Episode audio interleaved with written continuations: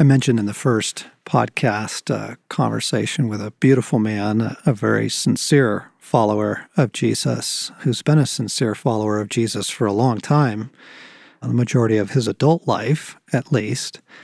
And their family's going through hell, okay? It's just hell. And he, you know, the passing comment was, I've barely had time for prayer. And that, whoa, that really got my attention because it helped me appreciate how busy he must be, how much crisis, pressure, hard pressed on every side. But it also just caught my attention of, oh my goodness, where where have we come to as a culture when oh, I don't have time to pray, knowing that that is one of the critical lifelines. Welcome back to the Ransomed Heart podcast, continuing on here a conversation with Stasi and Morgan about what do you do in times like these? How do you find God? How do you flourish as a soul? Like, how do we live? What do we need to do to come back to some kind of intimate life with God? And we've just been sharing some thoughts last week, like soaking worship. And, you know, literally it might just mean staying in your car for, you know, let the song repeat. It might mean falling on the living room floor. We were talking about giving everyone and everything to God and how huge that's been for us to begin to practice that. We were talking about before you even get out of bed in the morning. Just that as soon as you're waking up, it's Jesus. Father, I give you everything. Help me. Come. I'm yours. whatever that expression sounds like, that immediate God, yeah. that turning to God. So, picking up the conversation this week, I do want to talk a little bit about prayer because it is a lifeline and it does matter. It is one of the you know most critical things we need you see jesus doing it it's so remarkable in the gospel of mark chapter 1 you haven't even gotten out of the first chapter. And Jesus is, people are coming because he can meet needs. And now the whole town is showing up at the door and they can't find Jesus. It says, because he would often go to solitude places to pray. Peter finds him and says, Master, everyone's looking for you. And just that you see, even Jesus knew what it meant to be hard pressed, knew what it meant to be taxed, would draw away to pray. So, what does prayer look like for you guys on a way that you can maintain it? Yeah. Well, I think what Morgan spoke of is so important in that it's breathing for that young man to say we don't even have time to pray. I, I know he's using that as a exaggeration. Maybe means he doesn't have an extended time of prayer, but to say, Father, mm. help me, or I give you this day. Mm before you get out of bed in the morning is it's huge. It's mm-hmm. reorienting. Mm. For me, I need to pray the daily prayer as part of my before I begin the day, before I look at Facebook or my text or or have breakfast even. I need I do have coffee first, but to align myself with the truth, to come into the reality of the kingdom of God being the deepest reality and who I am in Christ, what He has won for me. And then in the mix of that, where God calls me to pray for certain people and situations and your words of give everything and everyone to Jesus. It's part of that. Mm-hmm. And that mm-hmm. literally how I start my day. And it makes a huge difference. Now, if I miss a day, kind of like if you miss a night of sleep, you can kind of pretty much function the next day. But if you miss two nights of sleep, it's showing. So mm-hmm. I've I've really learned that as part of my day, I need to start and then growing into conversational intimacy with Jesus. So so breathing him in, breathing him out mm. and and and inviting him into the ins mm. and outs of every before a meeting, before a, a phone call, before all of life mm-hmm. requirements to to ask for his guidance, his strength. And friends, if you're not familiar with what she's referring to, we have on our app and on our website a section on prayer that actually has a lot of very helpful prayers and many of them in audio form as well so you can listen to them as you're driving or listen to them as you're running or or at the gym but the daily prayer is something that we've formed over my goodness, 20 years of ministry, and it's gone through, you know, hundreds of iterations into its current form.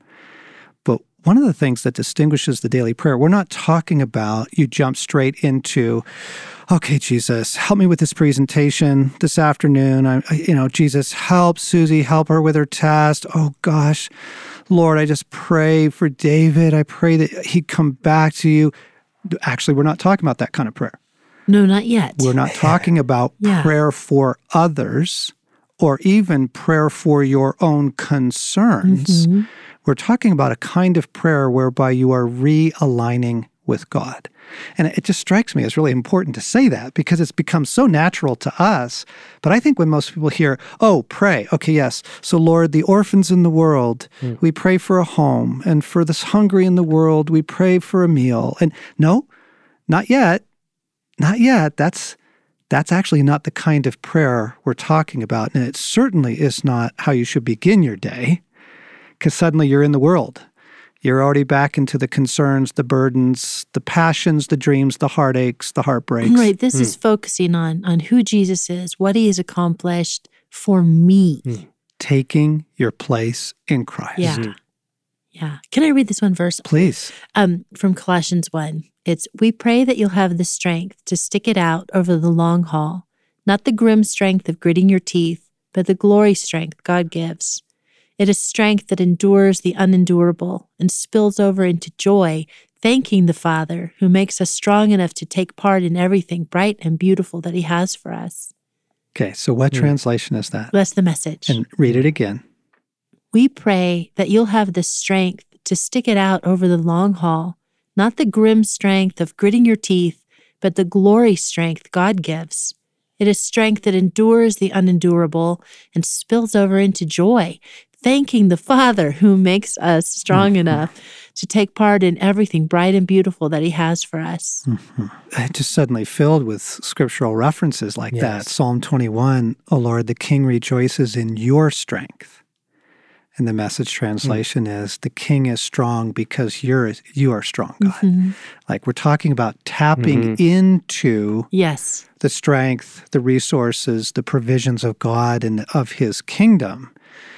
That's the kind of prayer we're talking about right now, not what we might call intervening prayer okay lord the school we you know okay lord my work okay those there's a time for that Yeah. you betcha but not as your life-giving source not not as certainly not as the first thing Yep. and i would say not even as the primary thing Hmm. uh, or, or the bulk of it over the course of a week the majority of the type of prayer you need is god you are my strength. Grant me your strength. God you are my life. Grant me your life. God i am your son or daughter. Restore me in your love right? That's a huge orientation, John. I mean, what I hear you saying there, there are different types of prayers, and all are valid Yes. and necessary at different times. different times. And what I just want to offer by way of observation, these beautiful verses that you both are pointing to, you have meditated on those. You have spent time sitting with them and God, wondering what does it look like to not grit it out, right, Stasi, with that verse um, where you're soaking, you're staying with God. I think I would say this category has grown more um, than most categories for me of what does it look like to kind of practice more of a contemplative prayer. And as we talked about in the last episode, it requires a concerted shift in energy to say, I'm going to sit, I'm going to stay, I'm going to be present to this moment. I know for me, Psalm 16 has been huge in realigning with God, where it, it hmm. says in Psalm 16, David suggests there's a way to live to become the kind of person that's not shaken, that's not moved. And I find myself asking, I, want to become that. How mm. do I get there? me too Right? me too And he says, I have set the Lord always before me. Because he is at my right hand, I will not be shaken. I don't just pray that verse. I found myself going again and again to Psalm 16 in the NIV, in the message, in the passion, chewing on that verse, going, Oh, I want to, well, I can't pick God the Father up and set him in front of me, right? It's, I have to reorient myself where my gaze is on God, where I am oriented to the reality of his kingdom. And I find God is near and he is infinitely available. You know, a wise mentor once said, Our soul's infinite need can only be matched by God's infinite capacity and desire Hmm. to fill us. And so I've I've been meditating on Psalm 16 quite regularly where it says, Keep me safe, O God, for in you I take refuge. Hmm. I pause and say, God, I want to know safety. What is it to choose refuge in you, to hide in you, to find my safe place in you?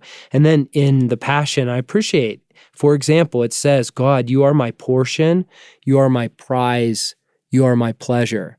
Well, friends, let me just confess a lot of times when I'm reaching for alcohol or food or a strategic list of stuff to get done, I don't feel like God's a great prize. He's not providing much pleasure. He doesn't feel like a big enough portion. But the kingdom, that's that's the reality of the kingdom. And as I align myself with that and I take the time, I find that I withdraw my need for life from other people Hmm. and other things. And I begin to find it in God. And what I actually do is give you the greatest gift I could give of me being my true self rooted in God. And that's what I can bring to the community. And frankly, John, I just want to confess I need you to find your life in God just as much as you need me to find my life in God. It's one of the great treasures we bring to the kingdom is each of us finding our life in God. Yep. It's the one thing that's most needed. It's the greatest thing you could do for the world. What I'm struck by right here is we're talking about praying, but what we've got to is the word. Hmm. So, time in the word Hmm. in scripture. I was recently at something and a, a woman was just talking and she's jumping around and just ex- examples from Nehemiah and from Hmm. Ezekiel and from Esther and Deborah and Jael. I mean, all, all just just coming out, flowing out. And I went, oh man, just this hunger to know the scriptures and the stories to that depth. And so, life, the word is life. hmm Yep. Psalm 1. Blessed is the man or woman who does not walk in the counsel of the wicked. Uh, that would eliminate an awful lot of media. Or stand in the way of sinners, and that would eliminate an awful lot of Facebook. Or sit in the seat of mockers, and that would do away with most television.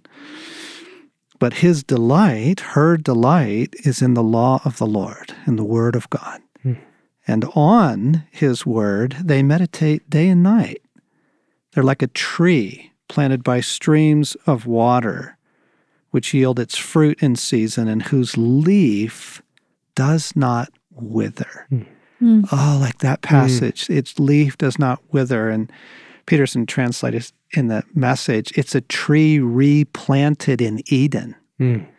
like it's getting back into the garden uh, of nourishment and life and sustenance that the soul was made for and it's because scripture is something that you are consuming you're consuming it and, in, Yes. and in this day of so many different resources translations bible apps i was just reading that on the bible app on my phone Mhm. okay so i'm putting my phone to a better use Yeah. And the Bible apps so helpful. Search functions. Right. I can't remember where that verse is located, so I'll type in a couple of words and it'll find it for me. You know, Mhm. A- and, translations you can compare, and you know, But you're taking fierce mastery over your device, right? Rather than saying, nope, no cell phone, there's just a certain increasing maturity to say, I'm going to harness this thing Yeah. and I'm going to exercise turning it off and when I'm using it for for good. yeah. And audio Bibles. Can we just give a shout out to our friends' daily audio Bible Yes. podcast? I mean, Yeah. Brian Hardin reads through the Bible in a year, and you can just listen in your car. This doesn't need. We're not setting a high bar. Hmm. Okay, we're not trying to set this this spiritual high bar you can't get to. You can get to this. Right. You can get to it. A lot of the a lot of the online Bible programs will deliver you a verse a day, Hmm. and so you're just going to get it in, in your inbox or to your phone every day, and that's just helpful. Like here here it is. Read read. Just a reminder. I just started the app where it reads it to me. It just starts at the beginning and just reads it. So just like letting that play is Yeah. Yeah. a good thing. Just huge. Now, we're going to come back to this idea of being rooted. They're like a tree planted or rooted or established or grounded by streams of water. We're going to come back to that because that's what we're headed towards. But I think in this episode, our second episode, we're just, we're trying to pick up on where we were last time and build on a few more additional thoughts. I want to bring up a big category. When we are in hard times, when we are hard pressed, and frankly, that just means like today, tomorrow, like when you live in a culture like ours, in a world like ours, you're going to be hard pressed. What is going to happen is your vulnerable places will be found. Your vulnerable places will pop because they can't take the pressure. Bless them, okay? It's kind of a gift, but hang with me. When you are subjected to the kind of spiritual world we're in right now, the kind of pressures that we're in right now, the pace, the vulnerable places in you will begin to pop. They'll show up, they'll throw tantrums, you know, you'll start doing your addictive things, mm-hmm. all that stuff. This this is a beautiful opportunity. Instead of cursing them or shaming them, instead of beating yourself up, the, the best thing that can happen to a human being right now in this environment is for more and more of our vulnerable places to be healed. The single best thing that could happen to a human being right now is that different things in different people, but you know what I'm talking about the vulnerable places in you, the wounded places, the broken places, the young places, or just places in you that simply haven't been strengthened. Your soul is weak there. You don't know how to resist criticism. You don't know how to say no. Mm-hmm. Right? You're not sinning. You're, you're not wrong or evil. You're just weak. So the different types of vulnerability are going to pop. They're going to start breaking down in a moment like this, in a world like this. Fabulous because we need to find them so that we can heal them or so that Jesus can heal them. And so I just want to hold up this huge banner right now and say, gang, the kindest and one of the most important things you can do is the healing of your vulnerable places. What does that look like? John, ask you a question. Yeah. So, what I hear you saying is at play at any given moment is an internal world and an external world. So, though certain things might be happening externally, they often are triggers to become aware of what's happening internally right? Triggers is a very good word. Okay, so can you give an example of here's how you would apply that externally? These are the circumstances, but internally, it's actually something else that I'll miss if I'm not paying attention to my soul in the very place that God's wanting to bring integration. Yeah, okay, so let's say what got triggered was anger. And let's say for you, the trigger is once again, someone forgot to do what they were supposed to do and it just made your life harder. Mm. They didn't make carpool in time, right? They didn't respond to your email in time, and so you can't respond to the boss's email in hmm. time. Mm. They didn't answer your phone call. They didn't answer your text. All kinds of different triggers yes. for different people, external things. The guy cut you off on the freeway, mm. right? Triggers, and then boom, the anger's there. The old anger's back. Okay. Now, instead of shaming, blaming, shoving it down or simply going with it. Here is the opportunity to say, Oh, Jesus, this is a part of my soul that needs your care. I want these vulnerable places to be healed up and sort of, quote, the open doors closed because the enemy has a field day with them, right? He comes and he doesn't attack you in your strength, right? He attacks you in your vulnerable places. And so first, let me just repeat the more that we can have as a category, I want my vulnerable places to be healed up, shored up, loved uh, into Christ. You know, I want them healed. I want to, I want, I want them restored. I want to have fewer and fewer vulnerable mm. places. Then you will be a human being who can live in a day like ours mm-hmm. and can mm-hmm. flourish in a day like mm. ours. And so, let me just give you a couple categories in that. The basic category of breaking agreements. Your vulnerable places have these very fundamental agreements, right? And you're going to hear it. It's probably going to come out of your mouth. So the trigger was, you know, somebody didn't answer your text, they didn't return your call. The trigger was they cut you off on the freeway. The trigger's there, the anger happens, and what pops out of your mouth is this always happens. Mm, This always happens. Okay, that's an agreement that has taken deep root in your soul, and you need to break that agreement. John, just to put it in perspective, like how often do you do that? How often do you practice? I mean, you you've probably done that before, and is that kind of one and done? No, and obviously that it, we Alan would probably need to. Alan's our producer, and he's also here in the studio with us. We probably need to do a whole series on on healing vulnerable places because it's not fair to just throw a few things into it, but it's not fair not to mention Yes. this Yes. in a podcast series on hard times and hard pressed. Okay, Right. so I I I, I can't not say something about Yes. it. But Morgan, let me say, I think that over the course of a year, any human being could experience genuine restoration in a few of their vulnerable places. I think more than one. I think less than a dozen. I mean, let's not set the bar too high, but let's not set it too low either. Like, this is accessible. How is it accessible? Isaiah 61. Jesus, I invite you into this vulnerable place. And what is it? The fear and anxiety, the compulsion to eat, look at porn, rage, check out, veg. What, what is it? Oh, the anger's back, oh, the isolation's back, the shame is back. So y- you have your vulnerable places. They don't need to remain so. I've come to heal that which in you is mm-hmm. broken, Isaiah 61, and I've come to deliver you mm.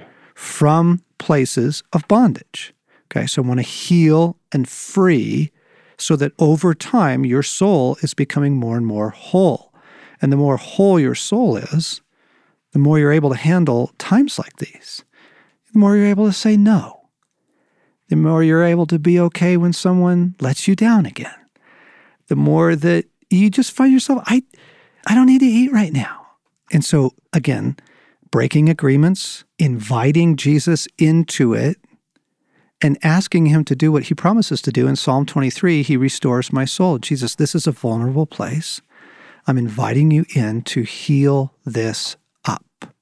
Heal this up in me. This doesn't, we don't, this isn't rocket science, gang. This doesn't need to be massive. Now, are there categories of brokenness that require other types of intervention? Of course. Do some of you need to see a counselor? Of course.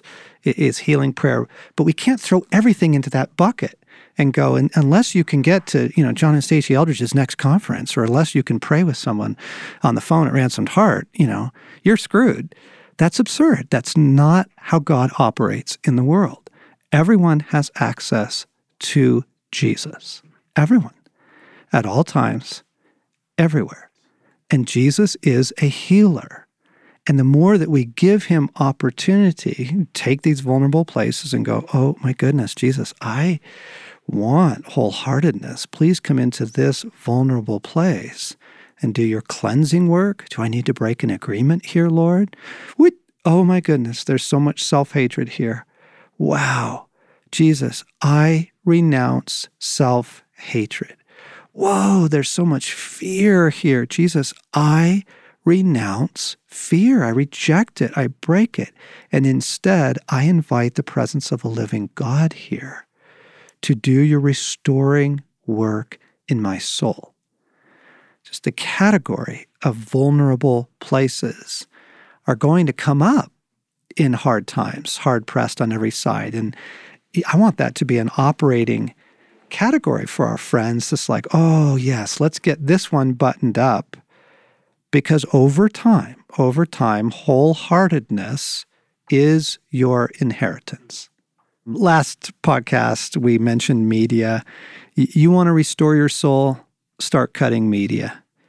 You know, whatever the you can just you, you can look up the different data online. You know, we're now at like Americans consume 12 hours of media a day in Does various include being on. Facebook and yes. stuff? Yeah. Screen time. Any Oh, screen, screen time. time. Phones, tablets, televisions, computers, the collection of all those things of your screen Oh, time okay. For the average person is somewhere between 10 and 12 hours a day, which is absolute madness. It's you just go, what else are you doing with your life? like that's those are your waking hours. Go outside quick. exactly. So I would I would just say you want to restore your soul, begin to detox from media. Because all of these practices are creating space in your life for God, space in your soul for God. Okay, so that would be one. And then let me name a last for today.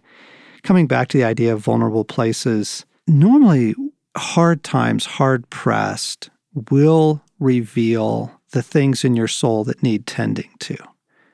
And while it is not an occasion for shame, it actually may have something to do with you. You, you may be contributing to this crisis. You may be you may be contributing to the madness. Now, here's the problem. Stop, everybody. Hang on. Listen very carefully. Bless you. There's certain personalities that just went there and like, yes, it's me. Of course it's me. Actually, I'm not talking to you. It probably isn't you. there, there is a personality type, a group of dear folks who would go straight there. And, and anytime there's pressure, crisis, disappointment, hard pressed, they go immediately to, I did this. I brought this on myself. And you've got to just take all that to Jesus and, and get his opinion on that. You're probably not a good personal referee, right? Hmm. You probably shouldn't be calling fouls on yourself because you're in the game. Let somebody else do that.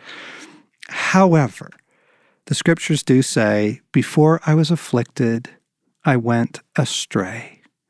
But now I cling to your hmm. word. Mm. Now I cling to your way of doing life. Mm. Yes, there may be some things about your life that hard pressed times reveal need to change.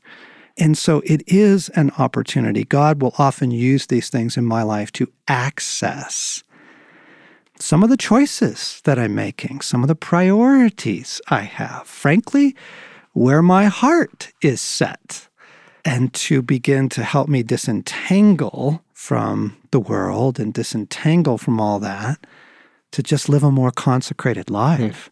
Because mm. what's going to see you through, dear ones, what's going to see you through is a more consecrated life, both internally and externally. Like there's there's very consecrated things you can do externally. You can cut your media intake down. Mm-hmm. You can pause each day for a moment of silence you can turn worship on. I guarantee you, you can fit it in. You can create external practices of a consecrated life, and it will make you stronger. And there are things that you can do internally the vulnerable places, right? The habitual agreements, that over time you are a more consecrated soul you, internally. And I'm telling you, though, the combination of those things, you're gonna be okay. Mm. You you will do so much better than if you hadn't done those mm. things, right? And you're gonna do ten times better than your neighbors mm. who aren't doing any of it, right?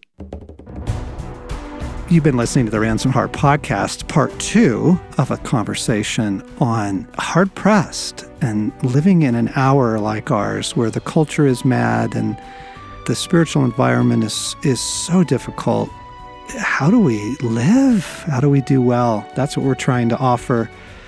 John Eldredge here with my wife Stasi and with my friend Morgan.